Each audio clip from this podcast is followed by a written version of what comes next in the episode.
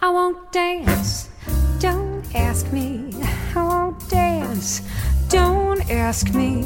I won't dance, monsieur, with you. Olá, bem-vindos ao Simples Vinho, um lugar para desfrutar toda a complexidade do vinho de forma simples, quase um bate-papo. E promessa é dívida, bora falar de Mendonça, Malbec e de terroir. A uva Malbec é uma ótima professora de terroir. Mendonça é vizinho, tem voo direto, vinho bom e preço melhor ainda. E a gente vai falar também sobre aquele drama que é escolher quais vinhos trazer só pode trazer 16 garrafas. Preparado? Então vem comigo.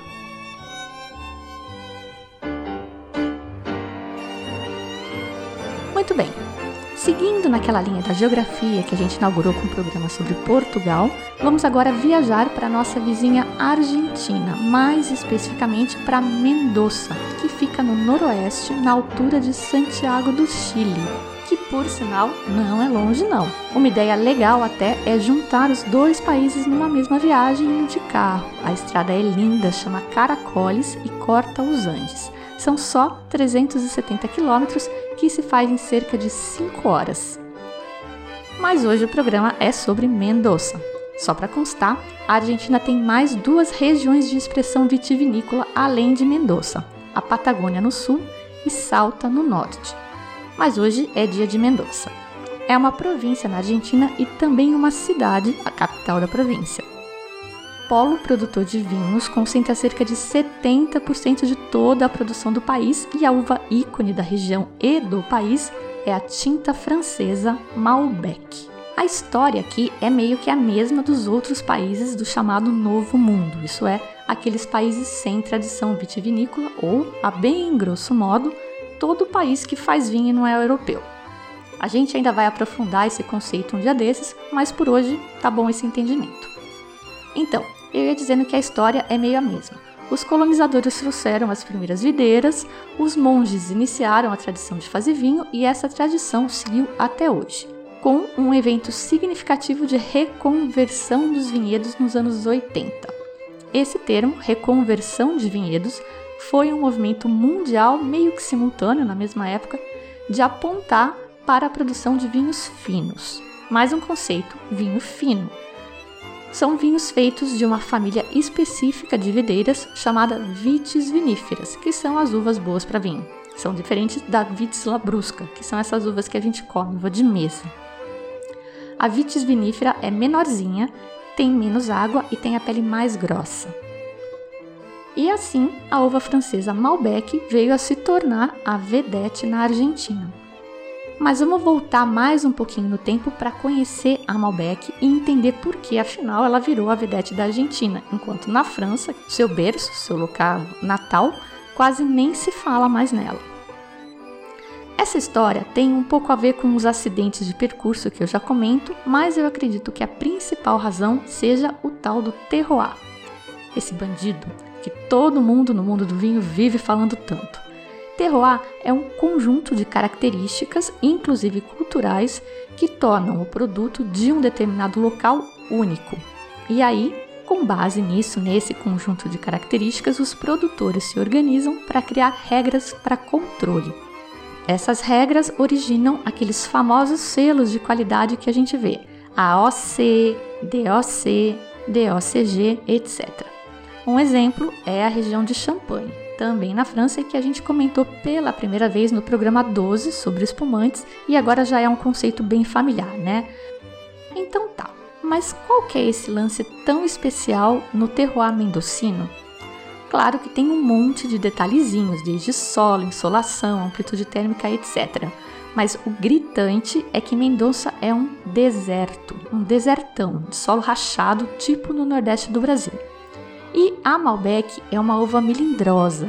Ela tem a pele mais fina que outras, como a Cabernet Sauvignon, por exemplo. E com isso, ela é mais propensa a absorver água.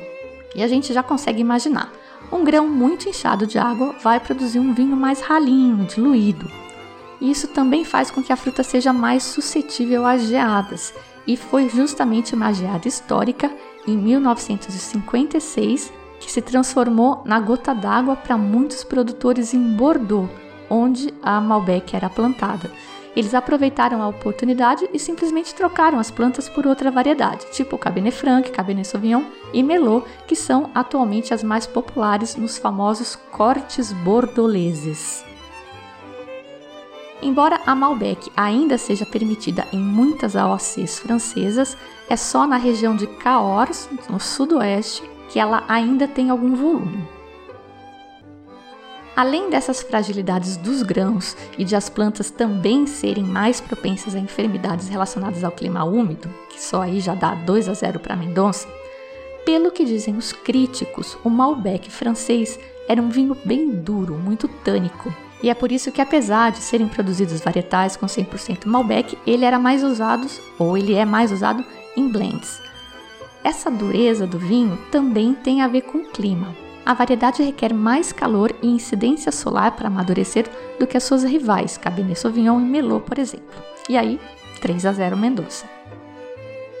Com o clima desértico, os produtores conseguem administrar perfeitamente a quantidade de água que as plantas recebem usando irrigação. Aliás, a cidade inteira só foi possível por causa de sistemas de irrigação desenvolvidos pelos moradores originais da região, os Huarpes, e os Puelches, os indígenas, que foram depois melhorados pelos Incas e os espanhóis.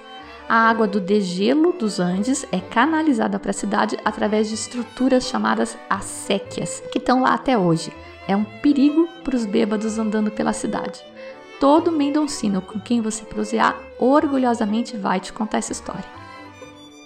Horas de sol também não são um problema por lá.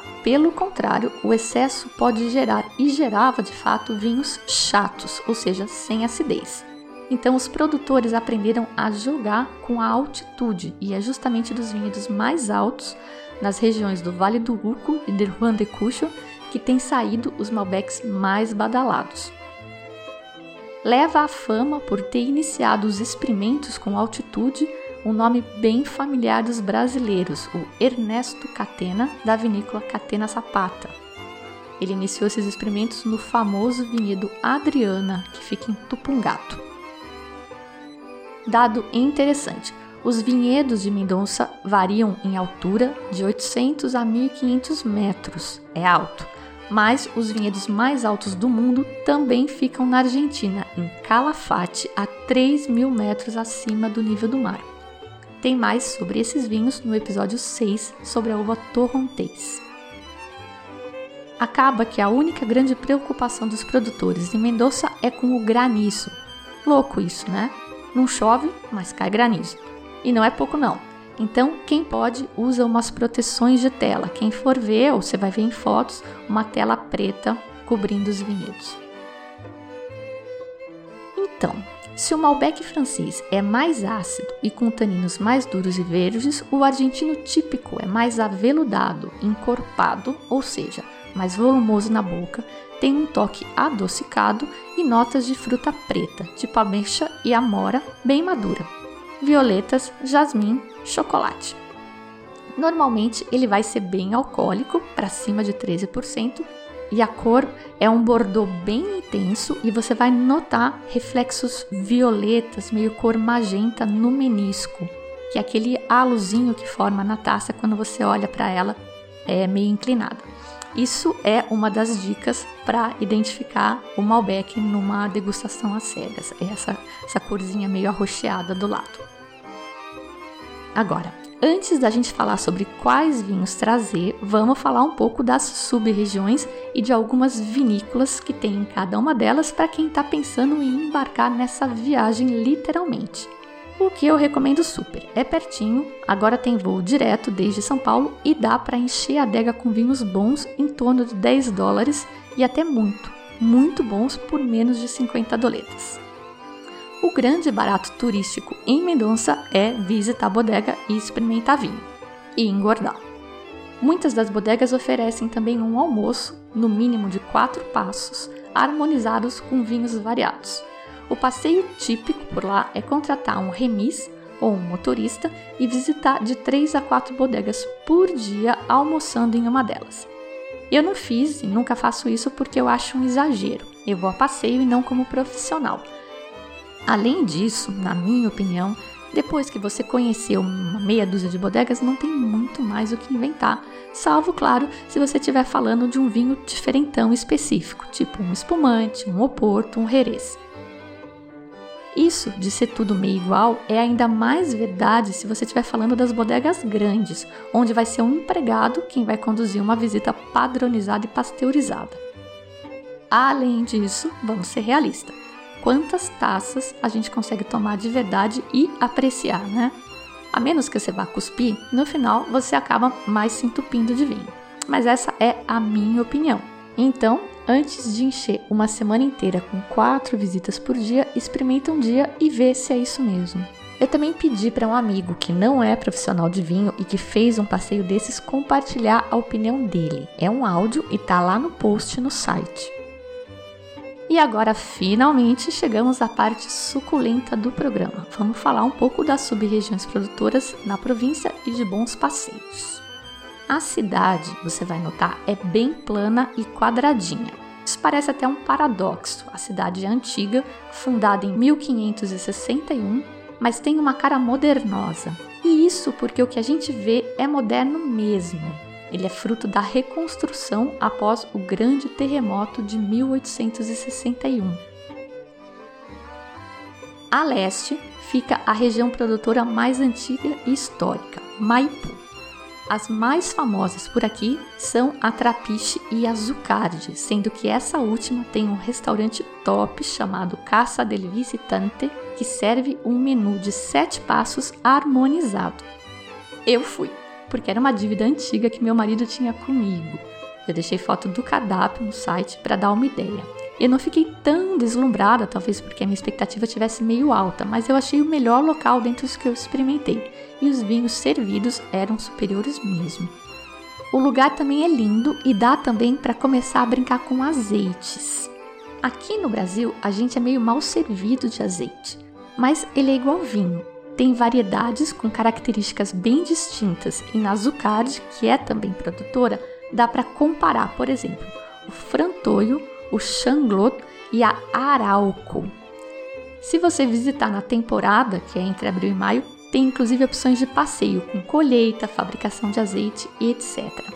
O azeite de Arauco eu recomendo super provar. É diferente de qualquer outra coisa que você já viu, vai te surpreender. E tem aqui no Brasil para vender também uma bodega recomendada pela minha colega sommelier Lucia, que trabalha lá na casa Sol e Vinho, que é onde também eu recomendo você comprar vinhos, é a Casa El Leninigo, que é fruto de uma parceria do Alejandro Viril e da Adriana Catena, aquela famosa que cede seu nome ao vinhedo mais bambambam bam, bam da Catena Zapata. Ao sul da cidade de Mendonça fica a região de Lujan de Cucho, praticamente todas as queridinhas dos brasileiros estão por aqui. Tem Chandon, Catena Zapata, Norton, Nietzenetiner e umas menos conhecidas, como a Chaval Ferrer, Duriguti, Brescia e Rucamalém, aonde dizem é o almoço mais top dos passeios possíveis. É bom reservar porque eu não consegui ir. Os especialistas dizem que o Malbec de Lujan tende mais para as frutas negras e tem toques especiados, com uma impressão meio de grafite, meio empoeirada no final. Parece estranho, né? Parece ruim, mas não é não. Você também vai poder notar pequenas variações no Malbec, dependendo do tipo do solo do vinhedo. E a dica aqui é reparar se vem o nome da cidade onde ele é produzido escrito no rótulo. Vinhos de agrelo tendem a ser mais elegantes os de Vistalba mais minerais e o de Perdriel mais tânicos. Eu, nessa região, conversei com o pessoal da Matias Rittitelli, inclusive com o próprio Matias, que da nova geração faz uns vinhos muito loucos, e eu vou comentar num próximo programa, porque esse aqui já está muito longo. E a Richtitelli também não é aberta para turismo. A recomendação da Lucia é visitar a Dolion, aonde você é atendido pelo dono, que é uma coisa rara em Mendonça, e onde eles têm uma preocupação genuína de ensinar de verdade sobre vinhos. Então tem degustação comparativa de terroir, comparativa de safra, de variedade, degustação direto do tanque. É bem legal. Confere as propostas de visita que eles têm. Eu deixei um link lá no post desse programa. O carro com motorista para duas pessoas para o dia de visita, tanto para Maipu quanto para Lujan de Cujo, sai por 120 dólares. E normalmente eles também já cuidam das reservas nas vinícolas que você quiser visitar. Super prático. De táxi, mesmo no taxímetro, sai mais barato ainda, uns 40 dólares cada pena. Só que o táxi em Mendonça é uma tristeza. Ele é pequenininho, sem ar condicionado, velho, mas se a meta é economizar, negociando, capaz até de sair ainda mais baratinho. Outra opção que eu não cheguei a usar para visitar a vinícola são os remises, que é tipo um táxi executivo. O carro é maior, tem ar e tem taxímetro, só que é um pouco mais caro que o táxi comum. Eu deixo alguns contatos no post relacionado a esse programa. Já mais retirado da cidade fica uma região mais jovem e que vem atraindo muita gente nova e capital estrangeiro, o Vale do Uco. A visita aqui em carro com motorista salta para 240 dólares e, como é longe, são mais de 100 quilômetros, não dá para fazer aquela maratona de quatro visitas a menos que você se hospede na região, o que não chega a ser má ideia. Há pousadas luxuosas nas próprias bodegas, como a Salenten, a Antucura e a Au Fournier. Essa última tem também um restaurante que dizem ser louco de bom. Outras bodegas com vinho que me agradam nessa região são a Andeluna e a Piedra Negra, que além de ter Pinot Gris, que é uma uva branca que eu amo, super cheirosa, os irmãos Lurton, que são franceses, os proprietários, eles experimentam com clones do Malbec francês e aí dá para você comparar diretamente o clone francês com o clone mendocino. Isso é legal porque o clone de Malbec que o pessoal planta na Argentina já não existe mais na França. Acredita-se que essas plantas tenham sido extintas quando rolou a filoxera por lá no final do século XIX. Outra bodega também é a Clos de l'Ossiette, que é um investimento do francês Michel Roland, super famoso. E tem a famosa Icara Routine. O Vale do Uco chama vale, mas é na verdade uma região alta os vinhedos estão a cerca de 1.300 metros, portanto, os vinhos daqui tendem a ser mais ácidos, com um melhor potencial de guarda e têm notas menos maduras, com um toque de pimentão. Continuando para o sul, mais ao sul ainda, já bem longe, tem a região de San Rafael, que é menos turística e menos badalada, e acaba proporcionando boas oportunidades, como é o caso da bodega Bianchi, que produz a linha de vinhos Família Bianchi. Eles vivem ganhando prêmios pela ótima relação custo-benefício dos vinhos que eles oferecem. Agora que a gente já conheceu o Malbec e as regiões produtoras em Mendoza, vem a hora de escolher o que levar para casa. Eu tenho dicas. A principal eu já até publiquei na seção de vinho por taça, que é a loja Sol e Vinho. Por quê? Não é propaganda, não. Eu não ganhei nem ganho nada falando isso. Eu só estou compartilhando a minha experiência porque a gente se sente mesmo meio perdido. É uma infinidade de opções e a cota pessoal são só 16 garrafas de 750 ml por adulto. Então, por que é Sol e Vinho? Porque o pessoal lá gosta e conhece. Então, meu, usa e abusa do sommelier. Você vai lá, dá uma ideia do que você quer e eles vão te sugerir opções. Por exemplo, você pode dizer que quer comprar os Malbecs mais representativos dos terroirs do Vale do Uco, de San Rafael e de Lujan de Cucho, por exemplo, na faixa de 400 a 500 pesos. Quando a equipe te apresentar opções, questione, tipo, ah tá, mas por que você considera esse vinho mais representativo do terroir X que aquele outro? E por aí vai. Outra ideia quais as suas sugestões buscando um custo-benefício na faixa de 300 pesos. E sempre questione o que o sommelier te oferece. Às vezes o cara acha que um vinho é bom, sei lá, porque ele é super ácido, e essa é justamente uma característica que você não curte em vinho, então você não vai gostar do vinho que ele te sugeriu. Outra ideia: peça coisas loucas para experimentar mesmo. Tem vários enólogos moderninhos fazendo umas coisas muito bizarras por lá. A Passionate Wines e a Rittitelli, que eu visitei, que eu vou fazer um programa, são exemplos. Eu trouxe um chamado Hulk, que é um semillon sem filtrar, em que as uvas são colhidas mais verdes no ponto do espumante e o resultado é super diferente. Eu tinha experimentado e queria mostrar para meu marido. Nessa linha também tem um chamado Esperando a los Bárbaros, que é um Malbec colhido também verde e a fermentação é feita em tanque de cimento estilo ovo. Resulta num negócio que vai virar o seu mundinho do Malbec de cabeça para baixo, diferente de tudo que você já tomou. Os dois, o Hulk e o Esperando a Bárbaros, são da Passionate Wines, que eu não consegui conhecer nessa visita, mas que na próxima não me escapa. Dica: não invista muito nessa linha maluquinha, porque tem boa chance de você não gostar do vinho. É mais um lance de curiosidade. Nessa linha, eu também trouxe um Pinot Noir, que, segundo a Lucia, é diferente de qualquer outro Pinot Noir que eu já tenha provado e do qual só foram produzidas 480 garrafas. Olha isso! E uma é minha! Olha que oportunidade interessante que eu jamais teria descoberto sozinha. É o que eu sempre digo: use e abuse do sommelier. Por fim, ou quase por fim, tem mais umas coisinhas aí, mas fuja um pouco do Malbec. Não deixe de trazer pelo menos um Bonarda.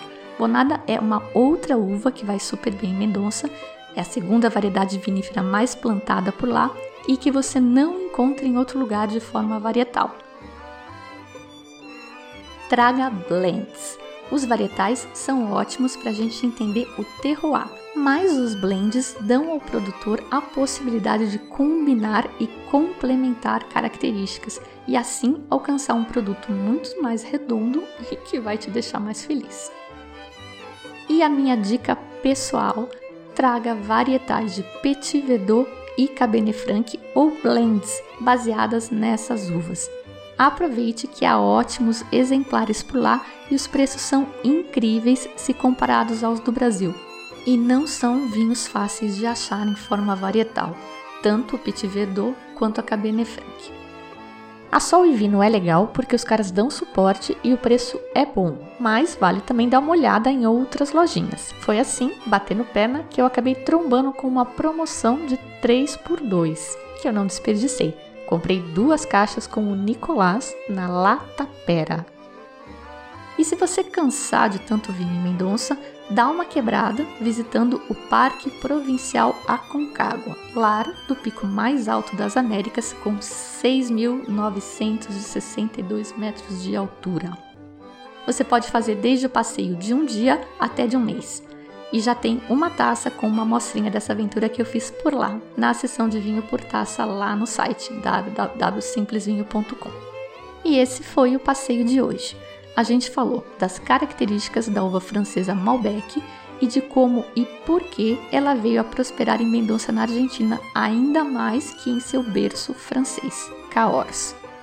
A gente falou sobre passear em Mendonça e visitar vinícolas das regiões de Maipu, a leste, Lujan de Cucho e Vale do Uco e San Rafael ao sul. E falou um pouco sobre a difícil tarefa de escolher só 16 garrafas para trazer para casa. A gente também introduziu hoje o famoso conceito de terroir e comentou que a Malbec é uma excelente uva para expressar terroir. É uma uva didática. Então vou aproveitar o gancho e sugerir uma brincadeira de degustação. Comparar um Malbec de Mendoza, um desses tradicionais, como por exemplo o Santa Júlia, que tem no, no Pão de Açúcar, ou o Trapite, que eu vi agora em promoção por menos de 30 reais lá no próprio Pão de Açúcar, com um Malbec da Patagônia. Olha que louco! Sim, se produz vinho na Patagônia Argentina e vinhos muito bons. Eu sugiro o Malbec do Humberto Canali, que eu dei uma pesquisada, tá entre 70 e 90 reais, dependendo da loja. Busca esse vinho e depois a gente comenta numa confraria, combinado? Aproveita visitar no site a seção de vinho por taça sobre turismo em Mendoza, onde, além de resumir as dicas de visitas a bodegas que a gente comentou aqui hoje, eu falo sobre os restaurantes. E olha, Mendoza não é o lugar onde você vai querer fazer dieta.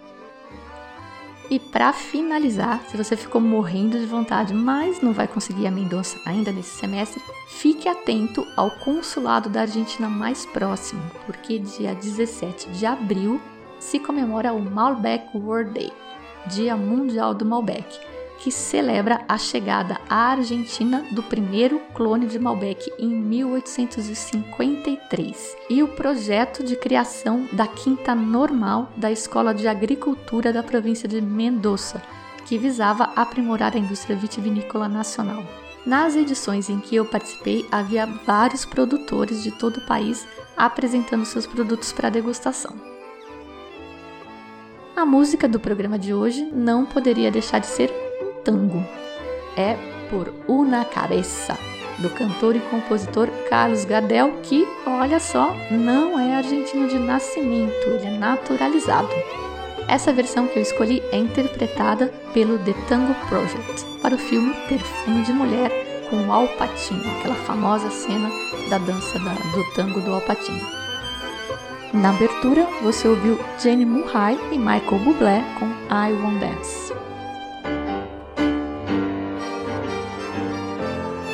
E se você gostou, tem sugestões ou dúvidas, escreve para mim no contato simplesvinho.com e me ajude a tornar o programa mais interessante para todo mundo. Lembrando, você pode acompanhar os novos programas e posts se registrando no site, no iTunes ou no seu podcast preferido, ou ainda me seguindo no Facebook e Twitter. Eu sou a Fabiana Knossaisen e vou ficando por aqui com o Simples Vinho. Tchim, tchim!